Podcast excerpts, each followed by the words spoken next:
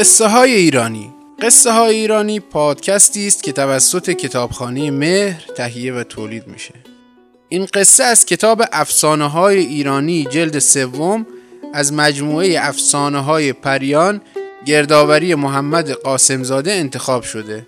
این کتاب رو نشر هیرمند چاپ کرده. هر کس به اصل خودش میره. در زمانهای قدیم پیرزنی بود که پسری داشت و این پسره نوناور خونه بود. کار این پسر این بود که صبح از خونه می‌زد بیرون و می‌رفت کنار دریا و تا تنگ غروب اونجا مینشست و حالا یا ماهی گیرش میومد یا نه. وقتی ماهی رو می‌گرفت یه روز مادرش ماهی رو سرخ می‌کرد و میخوردند. روز بعد ماهی رو میفروختند تا پولش رو به زخم زندگیشون بزنن. زندگی که فقط خورد و خواب نیست رخت و پخت و هزار جور چیز دیگه هم می‌خواد. گذشت و گذشت و زندگی پسر و مادرش مثل همیشه میگذشت و او دست به هر کاری می‌زد گره کارشون باز نمی‌شد. روزی پکر و دماغ نشسته بود کنار دریا و به کاروبارش فکر می‌کرد که یک هو چشمش افتاد به اون طرف دریا و دید گاو سیاهی تو چمنزار مشغول چریدنه. وقتی دید گاو پروار و چاقه بلند شد و دازد آهای گاو خوش به حالت که اینقدر نعمت نصیبت شده. کاش که منم جای تو بودم. گاو صدای پسره رو شنید و گفت اگر قول بدی که خر ورت نمیداره و به اصل خودت میمونی کاری می‌کنم که وضعت بهتر از من بشه. پسره گفت یعنی میشه کاروبار منم رو برا بشه؟ قول میدم که زندگی ما عوض نکنم. گاو گفت حالا تور بنداز تو دریا تا ببینی چی سید می‌کنی. پسره تورش رو انداخت و کمی صبر کرد. و همین که دید سنگین شده خواست تور رو بکشه بالا دید نمی‌تونه. زور زد و زور زد و به هر جان کندنی بود تور رو از آب گرفت و دید به جای ماهی صندوقی تو تورش افتاده و زود صندوق از تور بیرون آورد. تا درش رو باز کردید دختری تو صندوق نشسته عین پنجه آفتاب که هیچ بنی بشری حتی به خوابش ندیده. اما پسر دنبال دختر نبود. به خودش گفت کاش که به جای این دختر گنجی نصیبش می‌شد. این که نشد ثروت. خودش نون نداره هر شب نیم سیر میخوابه. حالا چطور خرج این دختر رو در بیاره؟ از دیدن دختره نه فقط خوشحال نشد که قصه تازه‌ای به دلش نشست. سگرماش رفت تو هم. هی به دختره نگاه می‌کرد و به اخم و تخم مادره فکر می‌کرد که وقتی چشمش بیفته به این دختره.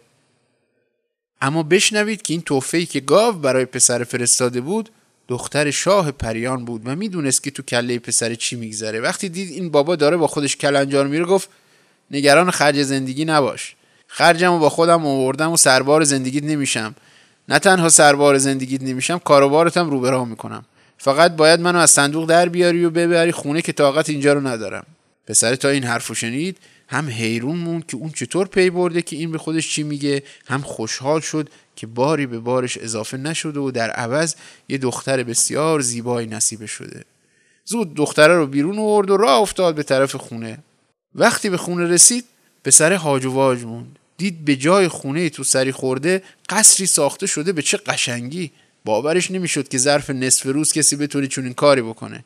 همینطور که خیره شده بود به قصر دختره دعوتش کرد که برن تو. اما پسره گفت اینجا که خونه اون نیست. خونش کلبه فکسنی بیریختی که با مادر پیرش اونجا زندگی می‌کنه.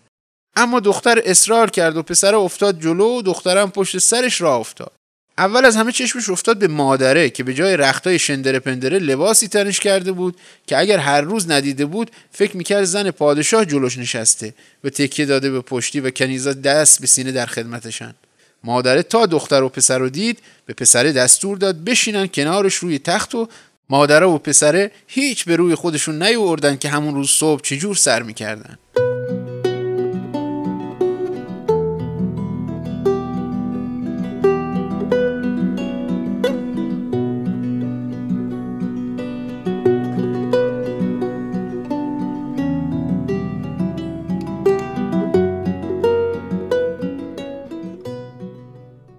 چند روزی گذشت. پسره رو کرد به دختر شاه پریان و گفت تو این قصد همه چی به هم می‌رسه اما هیچ وقت اینطور زندگی نکرده. عادت نداره که هر روز بلند بشه و بیکار بگرده. نمی‌تونه عاطل و باطل بگرده و تنها بخوره و بخوابه. دختره گفت خوب کاری می‌کنی که می‌خوای سرتو با کار گرم کنی.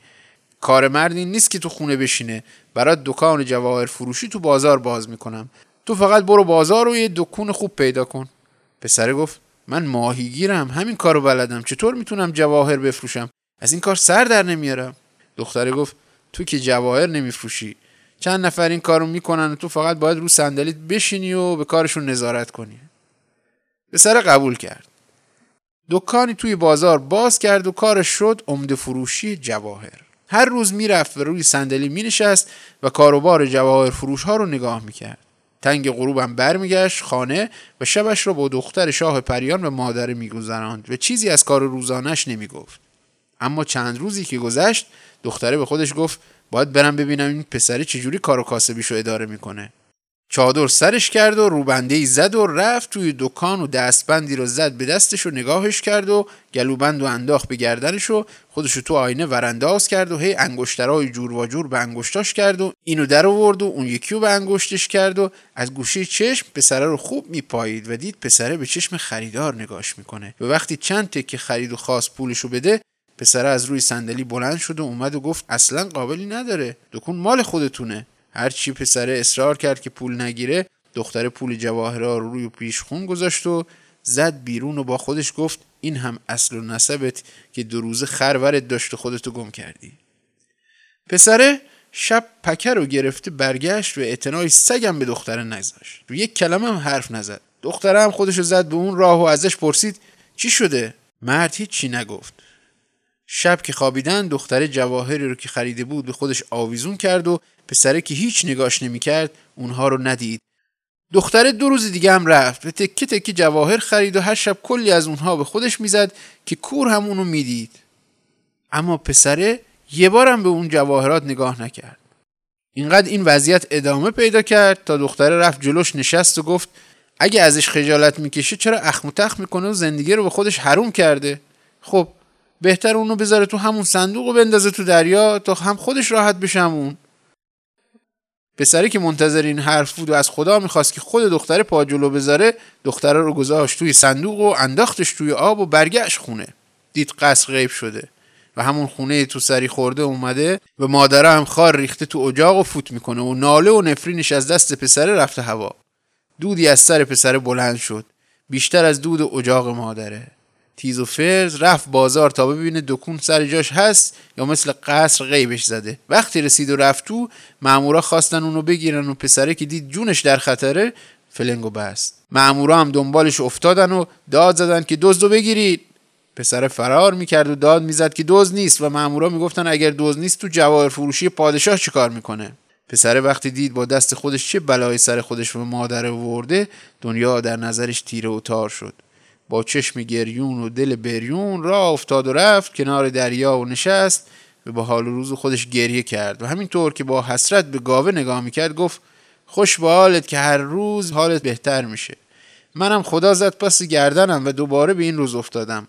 باید روزی خودم و مادرم و از این دریا بگیرم. گاو گفت خودت عقل نداشتی. گفتم کاری می‌کنم که حال و روز تو از خودم بهتر بشه اما تو اصل درستی نداشتی. همه چیزایی که بهت داده بودند از دست دادی. اگر اون ورا آب بودم با همین شاخ شکم تو پاره می‌کردم. گاو این رو گفت و پشت به پسره کرد و رفت. پسره هم تو رو برداشت و با آب انداخت تا روزی خودشو بگیره. پیرهن سرخ گلدار همگی خدا نگهدار.